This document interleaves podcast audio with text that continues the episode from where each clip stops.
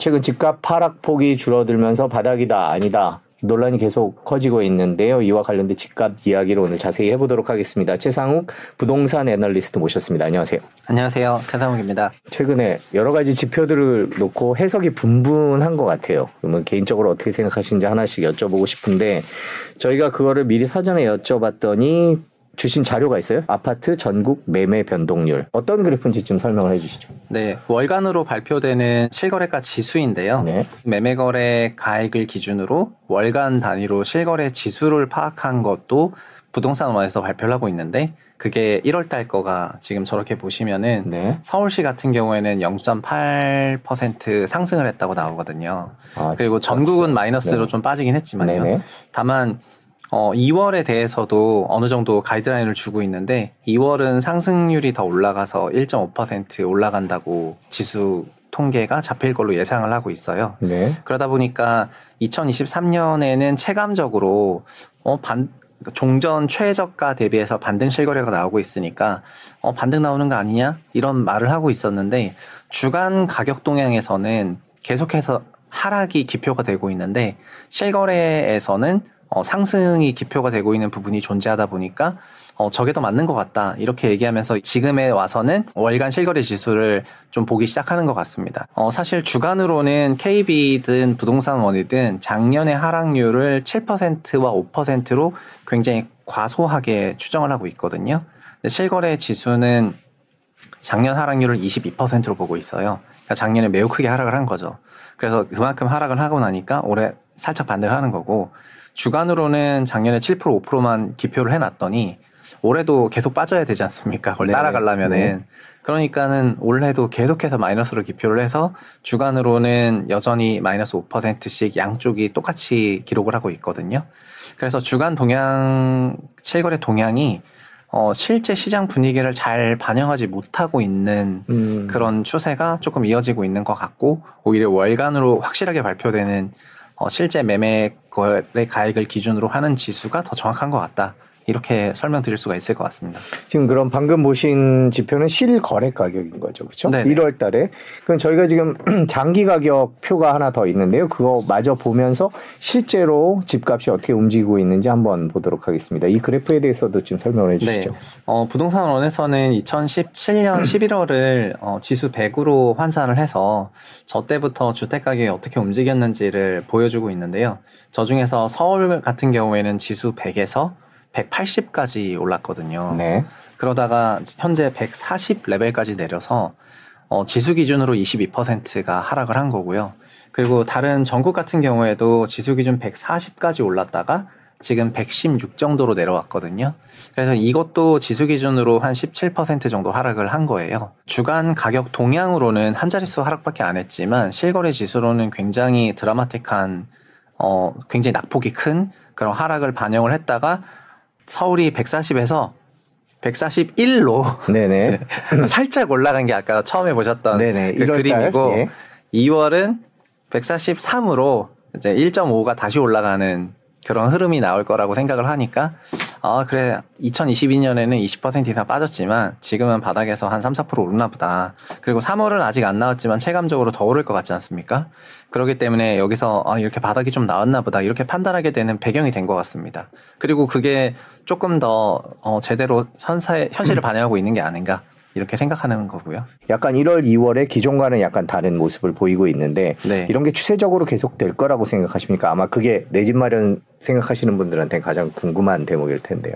이것이 기술적으로 반등이 일어났다고 생각하는 부분이 있는데요. 주택 매매 시장은 어, 수요 공급으로 매매 가격이 결정이 되는데 저희가 공급의 경우에는 큰 이견이 없이 어, 분양과 착공 데이터를 통해서 어, 입주까지 챙길 수가 있어요. 약 한 3년 후까지요. 그런데 수요 같은 경우에는 눈에 보이지 않기 때문에 제대로 그 측정을 하기가 어려운데 네. 수요를 어렵게 생각할 필요 없이 그냥 돈이라고 생각을 하시면 되고 돈이라는 거는 결국 소득과 대출이고 소득은 경기를 따라가고 대출은 금리와 대출 제도를 따라가지 않습니까? 그런데 여기서 우리나라가 이제 그래프 하나를 보여드리고 싶은데 네. 한국은행이 3월 15일에 발표한 그래프인데 네. 2021년에 가계대출이 너무 폭증하다 보니까 네. 가계대출을 억제하기 위해서 DSR이라는 기준을 만들었어요. 현재 가계대출은 DSR이라는 새로운 기준을 21년부터 도입을 했는데 DSR의 기본적인 개념은 어, 모든 대출의 원리금 상환액이 내 소득의 몇 퍼센트냐 네. 이거를 기준으로 하고 있습니다. 그래서 대출액 곱하기 대출 금리 이게 원리금 상환액이 될 거고요. 원리금 상환액의 어, 근거가 될 거고 분모는 본인 소득이거든요. 저게 21년 4월에 도입이 됐거든요. 네. 어, 21년도 기준으로 보면은 그 당시 우리나라 가계대출 차주 전체 DSR이 38.4% 정도 돼서 그거를 크게 늘리기 싫으니까 40%로 선을 그어놨어요. 네. 그런데 DSR이라는 거는 대출 총액에다가 결국 이자율을 곱해야 원리금 상환액이 나오는 거니까 어, 대출 증가율이 아니라 어, 원리금 상환율이다 보니까 이자라는 하나의 더 변수가 있는데 어, 그래서 2022년에 우리나라는 가계가 9조 원의 대출을 상환할 정도로 대출을 순 감소를 시켰거든요. 네. 그럼에도 불구하고 보시는 것처럼 22년 4분기 기준으로는 DSR이 40.6%로 DSR 기준선을 넘어버렸어요. 현재 자연 발생적으로는 담보대출이든 신용대출을 더 받을 수 없는 상황이 된 거고요. 네. 그래서 자연스럽게 특례보금자리론 같이 정부가 올해 1월 30일에 출시한 특례보금자리론이 발표할 때 어떻게 나왔냐면은 이 대출은 DSR을 계산 DSR 계산에 포함되지 않으니까 그냥 40.6%가 넘는 가구를 하더라도 빌릴 수가 있다. 그렇게 얘기하면서 특례 보금자리론이 등장을 했거든요. 그러니까 전체 가구는 빡빡하게 막혀 있는데 특례론이라는 그 출구가 나왔고 음, 네. 그래서 이거를 편하게 빌릴 수가 있게 되면서 이게 지금 주택 시장을 돌려 세운 힘인데요. 왜 힘이냐고 말을 했냐면은 연간 2020년, 21년에 한국 가구가 돈을 그렇게 많이 빌렸는데 월에 10조 원 수준으로 빌렸거든요. 연간 120조 원 정도 빌렸고 엄청나게 돈을 빌렸는데요. 특례보금자리로는 한 달에 20조 원을 빌렸어요. 음. 그러니까는 그렇게 강하게 돈 빌리는 거에 두 배의 힘으로 빌렸고요. 예산은 40조 원이었고 어, 돈을 빌려서 다 집을 산 게 아니라 그중에 한 3분의 2는 종전 빚을 갚는 데 쓰고 왜냐면 40.6% 넘었으니까 네. 아, 좀 부담을 주- 줄이기 위해서 대환하는 데 썼고요. 나머지 3분의 1 정도는 신기로 집을 사는 데 썼는데 그 금액만 해도 그래도 8조 원은 넘으니까 이게 월간 최대 대출 나왔던 수준만큼의 위력은 돼서 아까 제가 소득과 대출이라고 했는데 대출이 갑자기 튄 거예요. 네. 그래서 이게 구매력에 작동을 했고 이게 주택시장을 돌려 세운 원동력이라고 생각하고 있습니다.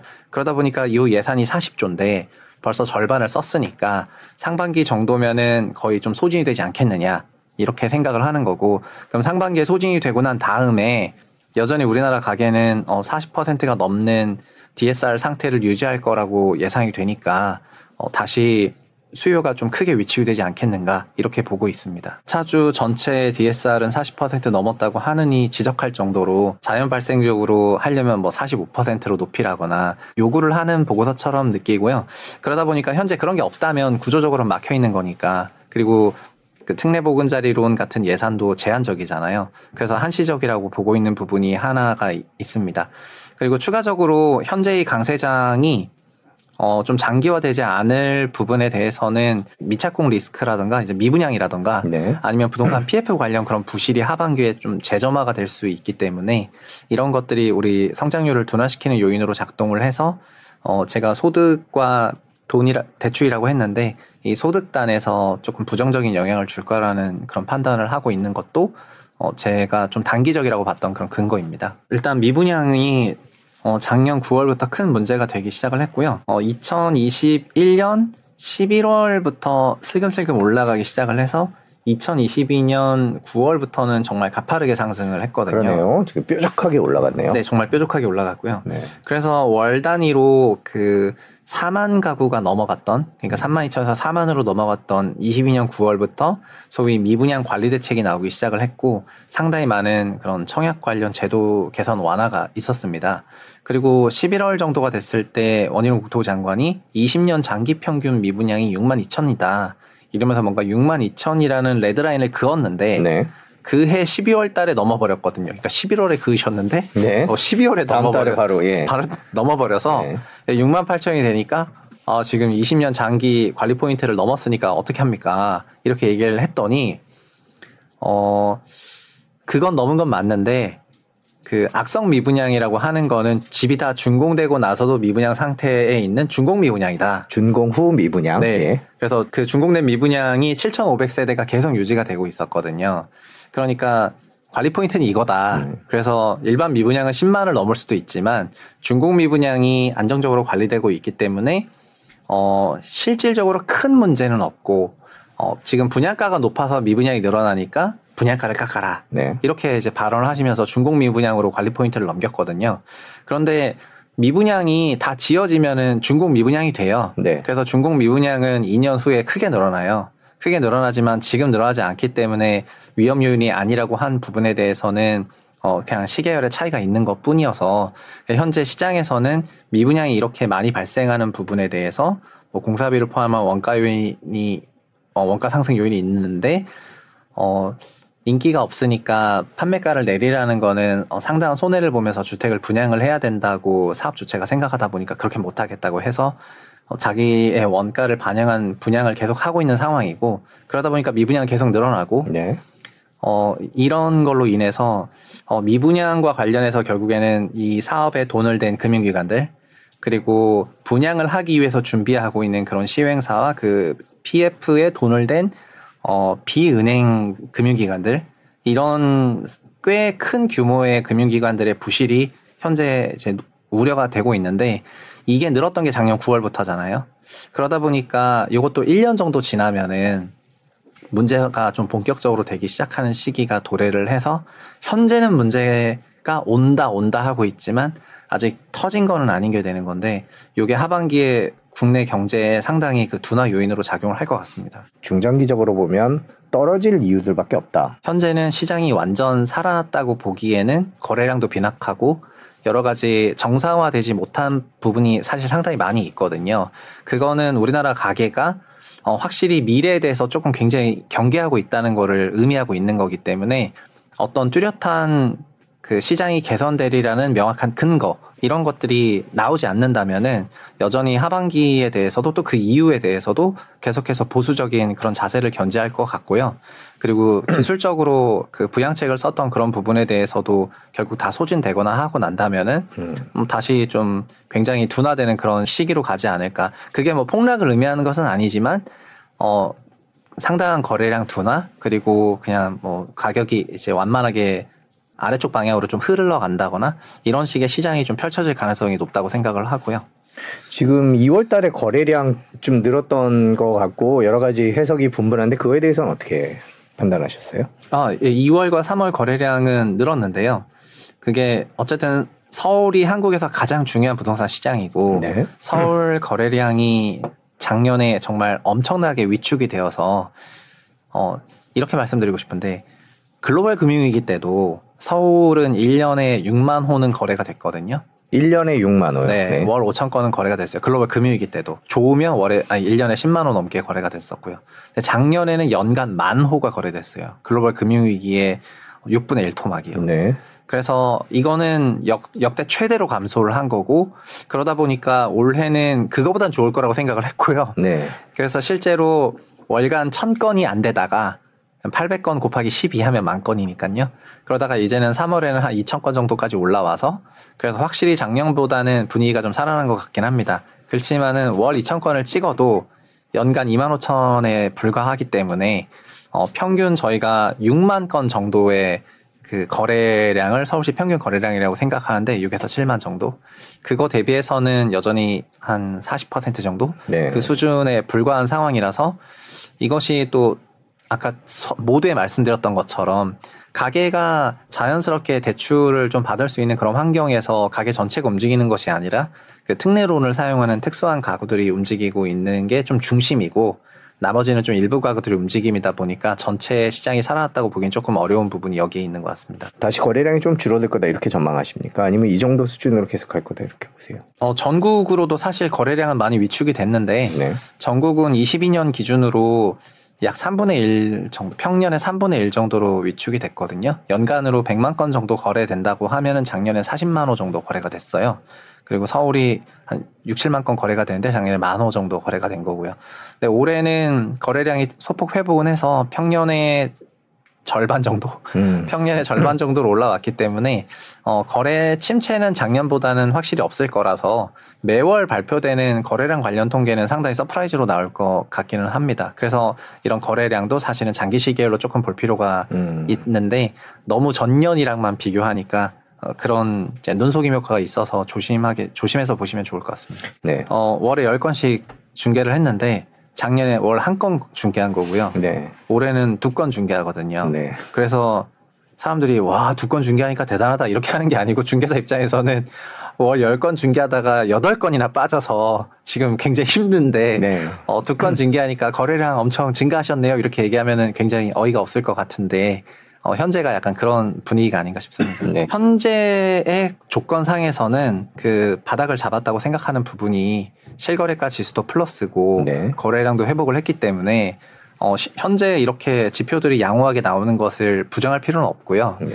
다만 이 나오는 양호한 지표의 그 근거들이 일시적이거나 또 기저 효과로 네. 나오는 거다 보니까 구조적이라고 보긴 어렵다는 부분이고 그리고 저희는 오늘보다는 어쨌든 내일을 얘기해야 되는 사람인데 내일을 얘기할 때 뭐 전망을 할 때 여러 가지 그 소득 둔화 요인, 경기 둔화 요인이라던가 그리고 역전세 얘기를 또 못했는데 역전세와 같은 그런 매매 시장에 충격을 줄 수 있는 다른 요인들이 존재하기 때문에 어, 미래를 마냥 낙관하기가 조금 어려워서 일단 하반기에 그 PF라든가 이런 문제들이 어떻게 풀리는지 보고 나서야 시장은 좀 본격적인 판단을 할 것 같고요. 금리 방향성도 마찬가지고. 그래서 현재는 여러 가지 의미에서는 눈치 보기 장세 이고 그래서 완전하게 살아났다고 보기에는 조금 어렵고 현 수준에서 좀 횡보하지 않겠는가 이렇게 생각하고 있습니다. 거래량이 사실 중요한 이유가 하나가 더 있는데요. 네. 2020년과 21년에 갭 투자가 굉장히 성행을 했었잖아요. 네. 그래서 전세 끼고 집을 매입하는 갭 투자가 성행을 했고 20년과 21년에 전세가가 상당히 올랐었기 때문에 비쌌죠. 네, 뭐 정말 엄청나게 상승을 했습니다. 그래서 그 높아진 전세가가 22년, 23년에 다시 낮아지는 과정을 저희가 역전세라고 부르고 있는데 역전세는 현재도 진행이 되고 있는데 근데 문제는 20년, 21년에는 어, 전체 주택 매매 거래에서 갭 투자로 매수한 주택의 수가 월간 2만 호가 넘었어요. 네. 그래서 월 2만 호가 넘는 상태로 한 2년 정도 갔거든요. 근데 현재는 갭 투자가 아니라 전체 주택 매매 거래가 월에 2만 5천, 3만 정도 나오잖아요. 네.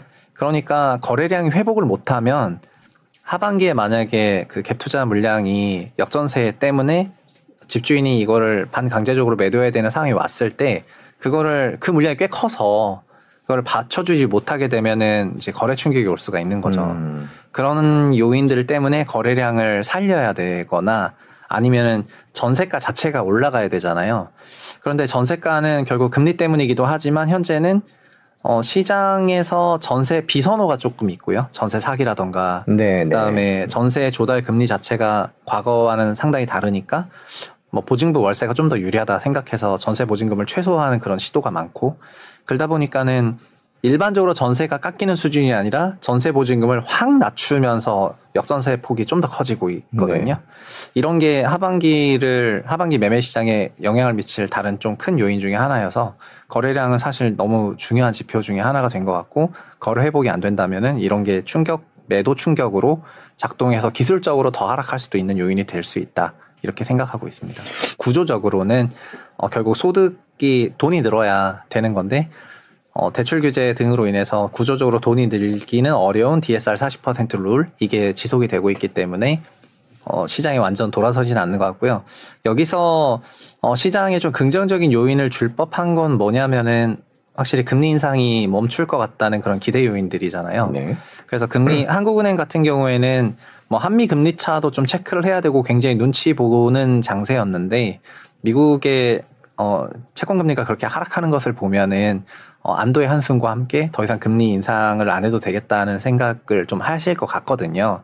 그래서 이제 일반 가구도 그런 것들을 보면서 아 이제 더 이상 금리 안 올려도 되면은 여기서부터는 좀 부담이 더 커지는 건 아니니까 그 사이에 저희 소득은 또 완만하게 오르거든요.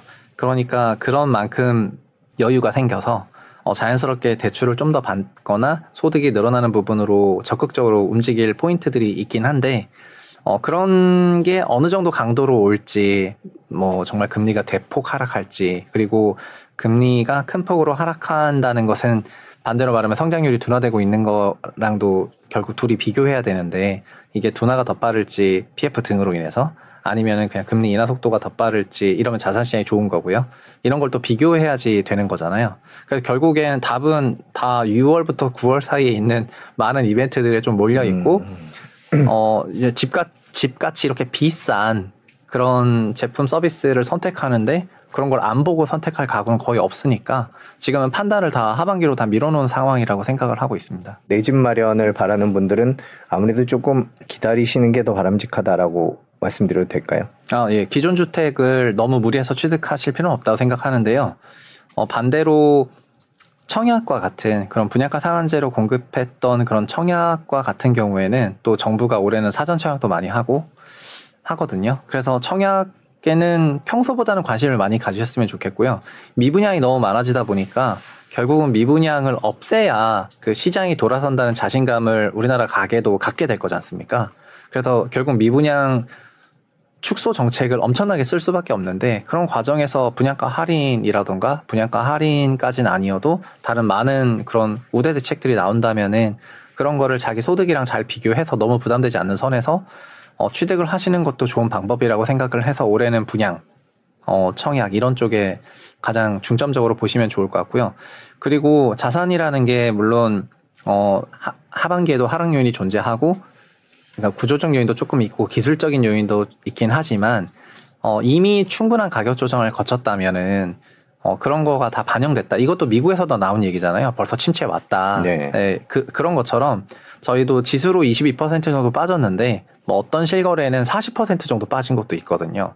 그러면은 2017년 가격으로 돌아간 거예요. 2017년에서 100에서 2021년에 180이 됐는데 만약에 이게 44% 정도 빠지면은 어 거의 80이 빠져서 네, 100이 되거든요. 있겠네요. 네. 네, 그러면은 거의 6년 전 가격으로 갔는데 이런 실거래가 하락이 있는 단지에 가가지고 어, 하반기 약세니까 더 빠진다고 얘기하는 건 현실적으로 어렵거든요. 음. 그래서 반등 실거래가 나오는 것들도 사실은 어, 25%가 넘는 수준의 실거래 과도한 하락이 나온 단지들 35%, 40% 이런 단지들에서 25로 쫙 올라오는 게 그 반등 실거래 나오는 주된 흐름이어서 낙폭이 좀 크다. 내가 사는 동네에 저거는 진짜 17년, 18년 가격이다. 이런 정도인데 내가 어느 정도 소득과 대출로 커버할 수 있다. 비싸게 사는 게 제일 큰 위험이지 뭐 싸게 사는 건 큰 위험은 아니니까 그런 거는 잘 판단하셔서 대응하시면 좋을 것 같습니다. 그럼 기준이 2017년 가격이다 이렇게 보는 것도 괜찮을까요? 17년 가격 정도 되면은 네. 어 저희가 지난 2017년부터 2023년까지 그 본인의 소득 성장이 없다고 한다면 어, 실제 17년이 느꼈던 체감보다 더 싼 거예요. 네. 사실은 6년간 네. 저희가 올라왔으니까요. 그래서 그 정도까지 가격까지 갔다면은 정말 너무나 싼 주택이라고 개인적으로 생각을 하고요. 지금 작년에 송도라든가 잠실이라든가 아니면 지방에서도 의왕이라든가 이런 지역에서 수도권 GTX 지역 등에서 어, 상당한 하락이 있었는데 그런 하락의 최대값이 거의 44%였거든요. 네. 그래서 그런 것들은 바로 벼락같이 반등을 했던 것 같고 어, 하락률이 낮으면 낮을수록 그러니까 한 15% 빠질수록 12% 빠질수록 그냥 그 다음 거래가 따라가진 않는 거죠. 여전히 비싸다고 생각을 하니까. 그래서 가격에 대해서 어떤 특정 연도를 두고 판단하시면 그런 부분이 도움은 될 것 같습니다. 현재는 19년 이전으로 간다면은 어, 조금 싸다고 이제 생각할 수 있을 것 같고요. 20년, 21년은 그냥 코로나 붐만 조금 있는 가격이니까 2020년 음. 가격에서는 아, 여전히 그때 좀 내가 느꼈을 때 비쌌던 것 같은데 라고 생각하시는 분들이 많아서 2019년 이전으로 간 것들은 금방금방 없어지고 어, 그런 분위기인 것 같습니다. 많이 떨어진 곳은 더 떨어질 수 있다 이런 공포도 있을 것 같고요. 어떻게 보세요? 어, 요즘은 아파트를 구매하시거나 거래하시는 패턴이 거의 주식 ETF 거래하듯이 거래를 하십니다. 네. 그래서 2월에 등기를 치고 좀 하락을 하니까 22년에 하락을 했잖아요.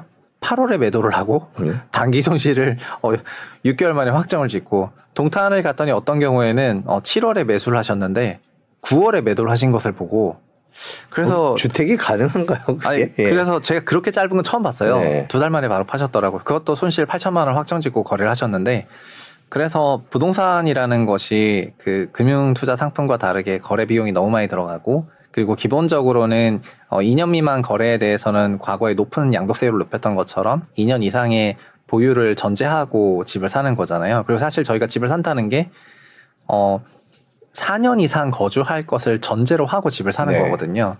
그래서 이제 너무 타이밍에 그 매몰돼 가지고 가장 좋은 타이밍에 뭐 나만 보는 그런 최고의 타이밍을 잘 찾아서 어떻게 막 이렇게 생각하시기보다는 어 결국에는 가격만 잘 고르면 되는 거여서 그런 가격 기준을 잘 잡는 게 조금 더 중요할 것 같- 같습니다. 그래서 일부 지역에서는 공급이 많으니까 그 주택 가격이 초과 하락하는 지역이 나오는 게 사실이기는 한데 네. 그 반대로 어, 미분양이 많고 주택 가격의 초과 하락이 나타났던 그런 지역에서조차도 또 2, 3년 지나가면은 어, 주택 공급이 없는 시기가 또 도래하면서 다시 자연스럽게 시장 가격으로 회귀하게 되거든요. 그래서 너무 높은 가격에 사는 것을 가장 경계해야 되는 것이지 어, 2, 3년의 주택 공급량을 보면서 타이밍을 재고 사는 것보다는 높게 사는 게 더 위험한 것 같다.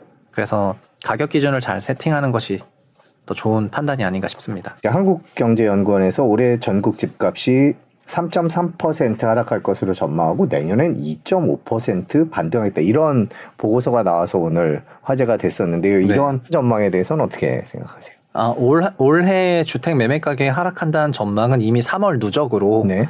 어, KB하고 그 부동산원에서 주간 동향으로 네. 주간 동향으로는 벌써 5% 하락을 기표하고 있기 때문에 네.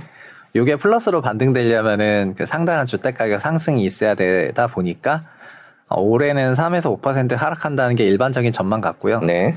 그리고 올 하반기 이후에는 2024년부터는 어 역전세란도 다 끝나고 21년이 전세가 가장 높았었기 때문에 21년이 역전세 피크거든요.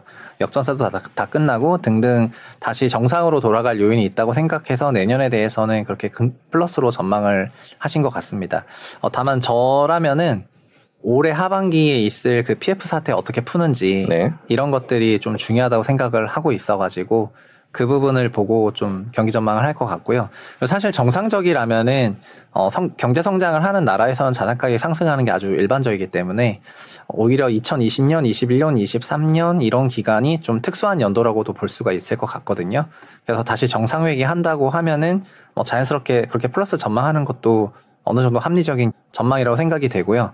어, 그러나 우리나라 가계는 저런 전망들이나 이런 거에도 불구하고 아까 말씀드렸던 것처럼 하반기에 빅이벤트 어떤 중요한 뭐 트리거 포인트들이 다 있다 보니까 그거를 확인하고 가려는 그런 심리가 있고 근거가 있어야 되잖아요. 그렇죠. 네, 그러니까 그런 것들을 확인하려고 갈 거고 그 확인이 되는 순간부터는 뭐 위든 수평이든 아래든 방향성 명확하게 잡아갈 것 같거든요.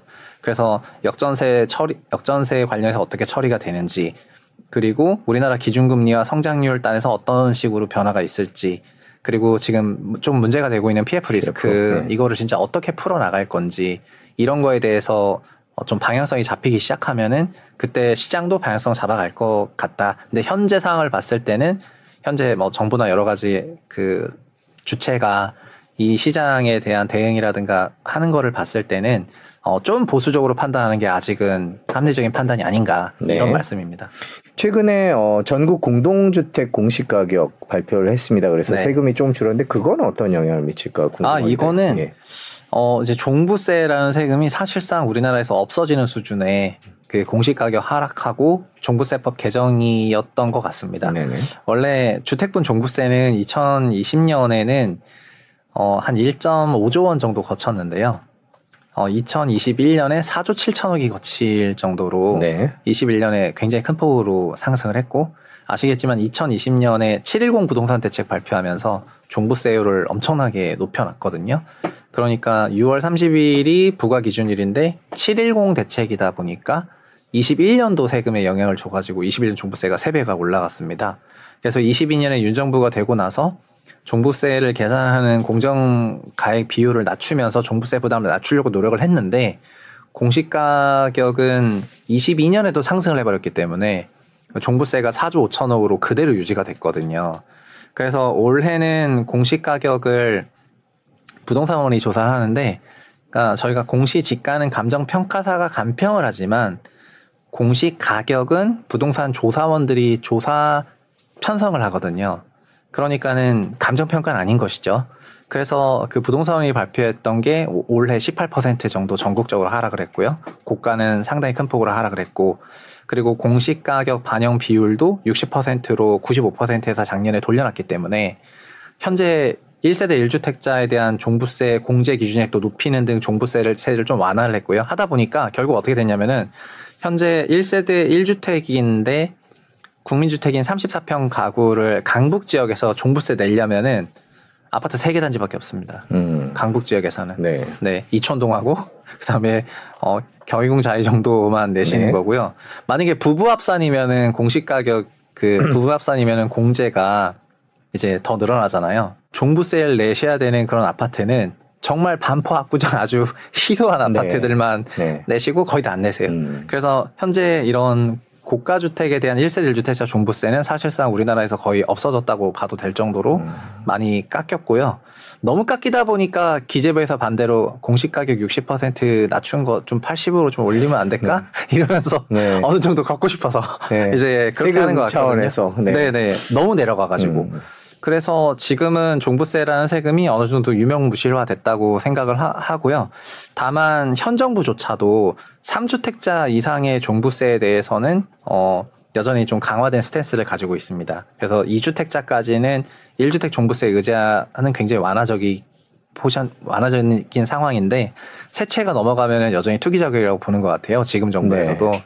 그래서 주택 수를 어, 어쨌든 세 채 이상이신 분들은 줄이려는 그런 시도가 조금 있을 것 같고 어, 한 채이시거나 좀 여유가 있는 분들은 한 채 더 사도 되는 그런 상황이 되다 보니까 어, 보유세가 낮춰진 부분이 나중에 주택 매매 시장이 좀 살아났을 때 확실하게 큰 영향을 줄 것 같긴 합니다. 지금 당장은 아니라 하더라도요. 좀 장기적인 영향을 주니까요. 과거에 보유 부담을 높이는 종부세제를 2018년 9.13 등등 어, 상당히 강화를 했음에도 불구하고 결국 시장은 수요 공급으로 움직였고 네. 이 부분이 훨씬 더 큰 포인트이기 때문에 그렇게 보고 있습니다.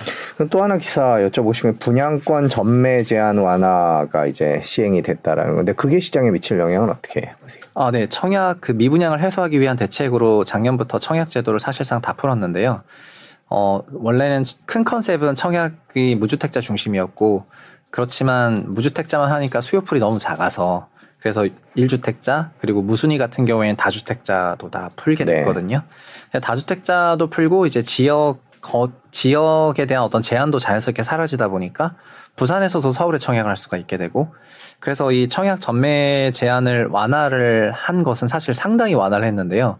원래 분양가 상한제 적용주택 적용주택 같은 경우에는 최대 10년 전매 제한이 걸렸었는데요. 이번에 둔촌주공도 원래는 8년 전매 제한이거든요. 그런데 이번에 수도권 과밀억자권역 전매 제한 기간은 1년이라서 당첨일 기준으로 1년 지나면은 팔 수가 있게 된 거죠.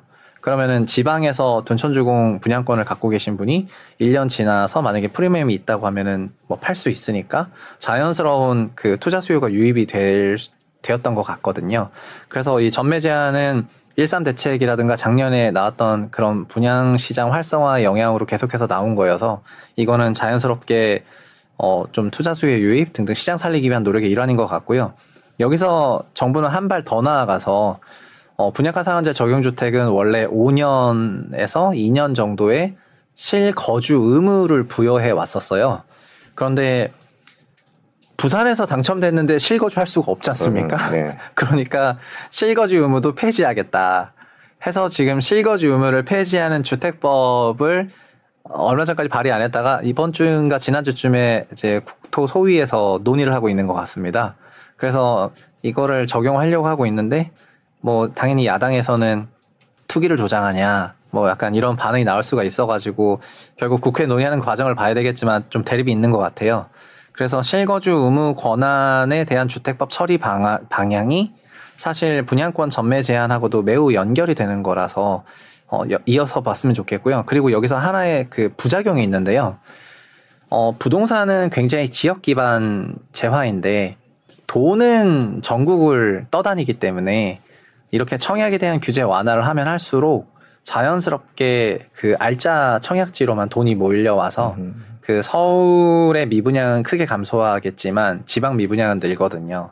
그래서 작년 9월부터 청약과 관련한 규제를 풀다 보니까 나왔던 반대급부가 수도권의 미분양은 늘지 않고 있는데 계속 12,000으로 계속 고정인데 지방 미분양만 월 8천, 6천, 8천만 이렇게 늘어가지고 저희가 4만 가구 미분양일 때나 7만 5천 미분양일 때나 수도권 미분양은 플랫하고 지방 미분양만 늘고 있거든요. 그래서 이런 규제 완화는 더더욱더 지방 미분양을 넓, 늘릴 요인으로 작용을 할 거여서 그럼 미분양은 더 늘어나는 거고요. 오직 어 2월 말 기준으로 서울 미분양이 천 건 정도밖에 안 되는데 그건 없어지겠지만 어 지방 미은 음. 몇만 건씩 늘어날 거니까 이게 전체 건설 경기나 그 미분양 해소 대책으로 좋은 대책이냐에 대해서는 이제 퀘스천이 있는 거죠. 그래서 오히려 자가당착적인 그런 상황에 빠지게 되지 않겠는가 이렇게 우려하고 있습니다. 네, 저희가 분양권 전매 제한까지 알아봤고요.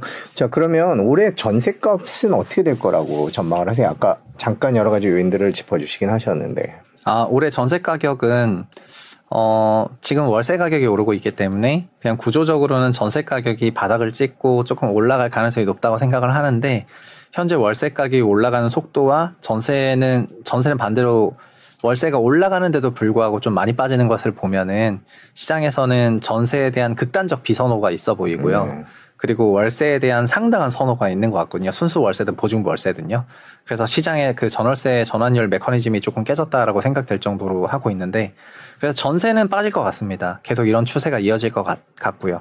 그리고 이런 전세를 거주하셨던 분들조차 우리나라에서의 전세는 어, 월세 살다가 전세 살다가 좀 매매로 넘어가는 중간 전환적인 역할을 하는 경우가 많아서 이 전세를 사시던 분이 보증부 월세를 선택한다는 거는 어, 이, 2년 전에는 전세가 너무 비싸니까 그걸 못 올려가지고 보증부 월세였는데 현재는 어, 일부러 보증부 월세를 선택하시면서 돈을 좀 쟁여놓는 느낌이거든요. 음, 네. 그래서 왜냐면 하반기에 빅 이벤트들이 있으니까. 네네. 어, 그래서 전세에 거주하시는 분들이 이런 의사 판단을 하기 위해서 좀 하다 보니까 전세가 좀 빠질 것 같고요. 월세는 올라가는 그런 구간이 이어질 것 같, 같은데요. 이런 기술적인 부분이 아니라면은 아마도 임차료는 2024년부터는 바닥 찔고 올라갈 것 같고요. 네. 그리고- 24년이면 네, 내년이요? 네, 내년부터는요. 올해가 임차료가 가장 좀 낮은 그런 구간이 아니겠는가 이렇게 생각을 합니다. 어, 마지막으로 2023년 부동산 집값 전망과 눈여겨봐야 될 것들을 좀 한번 쭉 정리를 해주시죠.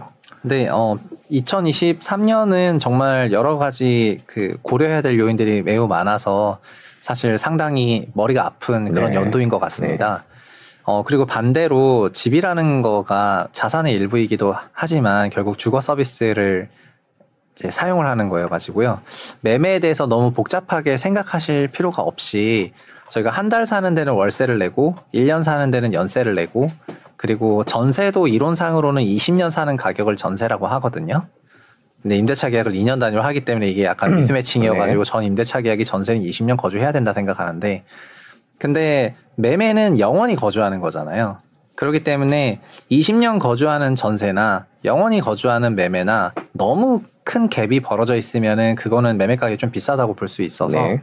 그래서 현재 매매 가격이 전세가의 두 배를 넘어서는 그런 경우에는 약간의 고평가가 된 자산이라고 좀 보셔도 되지 않나 이렇게 생각을 하고 되도록이면은 너무 큰 차이가 나지 않는 그런 이제 그런 상태가 됐을 때 어, 매수를 하는 그런 팁을 좀 드리고 싶고요. 그리고 결국은 싸게 사라는 거죠. 싸게 사라는 거고 싸게 사기 위해서는 청약도 있고 낙폭과대 주택을 사는 것도 있고 동시에 어, 싸게 사면서 본인의 소득과 대출을 감당하셔야 되다 보니까 그런 여러 특례론이 있는 부분이라든가 이런 금융 관련 제도들도 잘 활용하셨으면 좋겠고요. 그리고 그냥 주택 제도 부동산이 좀 어렵고 복잡하니까 이, 좀 잊어먹고 좀 회피하기보다는 오히려 더 어, 지금은 부동산이 금융화되면서 매우 어, 논리적인 시장으로 변해가고 있기는 하거든요.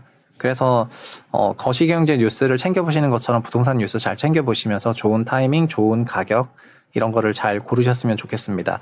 올해는 다만 저도 한은이랑 비슷하게 매매 가격은 하락 전망하고 아무래도 하반기가 가장 좀 위기의 클라이막스라고 생각을 음. 하고 있어서 그런 위기 클라이맥스가 왔을 때 그때 상황을 좀 지켜보시면서 한 번 더 불러주시면은 이제 그때 한 번 더 팁을 드리고요. 아우, 자주 나오셔야죠. 네. 무슨 예 그때 그러니까 오십니까? 예. 여튼 그런 상황에 어떤 변곡점이 나오면은 저도 최선을 다해서 이제 말을 할 생각이어가지고 그런 부분이 있으면 좀 전망을 할 거고요. 그 전세가율을 가지고 매매할 집의 기준 가격이나 이런 게 적당한지 여부를 판단할 수 있는 그런 게 있을까요? 좀 설명해 주신다면. 아, 사- 네, 사실은 어 저희가 말하는 전세가율이라는 게 그냥 역산하면은 네. 매매가가 전세 몇 배냐인 거잖아요. 그렇죠. 그래서 서울은 전세가율이 55% 정도 되고 그리고 경기도는 60% 조금 넘어가요. 62% 정도 되거든요.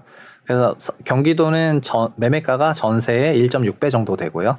서울은 매매가가 전세 가격의 1.9배에서 2배 정도 되거든요. 네. 그리고 지방 소도시로 가면은 그 1.3배 정도 되고요. 저희가 전세가율이라는 게 많은 사람들이 갭 투자, 갭 매수를 할 때 그 갭 차익, 금액을 예. 차액을 보면서 막 전세가가 높은 거가 갭이 조금 들어가니까 아, 이런 게 매수할 주택이야라고 생각을 하시겠지만 현실은 반대거든요. 현실은 전세가보다 매매가가 높은 자산일수록 양질의 자산이라고 평가를 받고 있어요.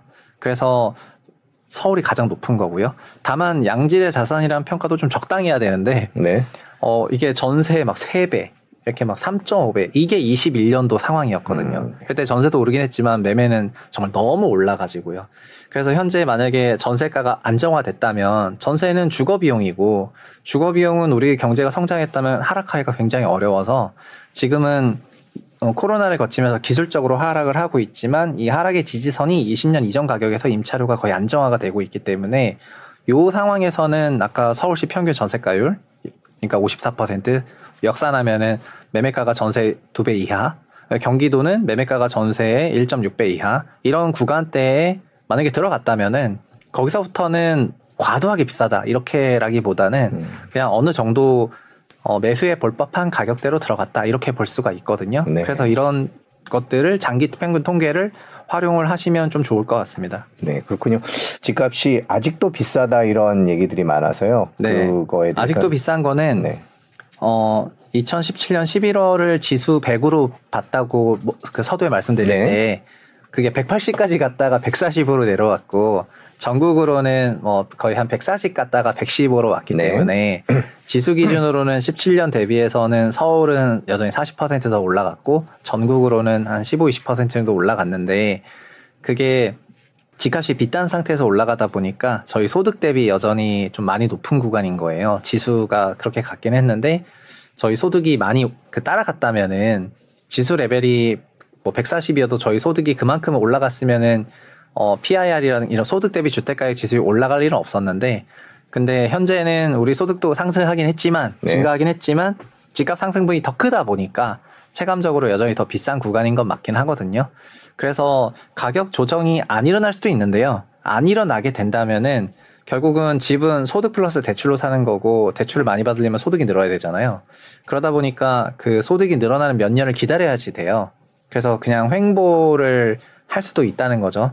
그래서 그냥 가격이 무조건 하락한다 이렇게라기보다는 가격에 만약에 조정이 없다면 거래량이 둔화되고 상당히 오랜 기간 횡보를 하는데 몇 년 지나면 소득이 늘면서 소득 대출이 따라가면서 결국은 저희가 감당할 수 있는 수준이 되기 시작하면 그땐 정상화 될 거고요. 네. 그게 2008, 2011년부터 2014년 정도까지의 그 둔화기와 유사한 상황인 것 같고요. 그리고 아 그러니까 여전히 조금 비싸다 이제 그렇게 좀 생각하고 있습니다. 지표도 그렇고요. 아무래도 좀올 하반기, 중반기, 하반기에 벌어질 일들이 많기 때문에 그거를 또 유심히 지켜봐야 된다 이렇게 해주신 말씀 정리할 수 있겠습니다. 네, 자주 나와서 말씀해 주셔야 될 것 같아요. 자주. 불러주십시오. 예, 예. 네. 오늘 긴 시간 고맙습니다. 감사합니다.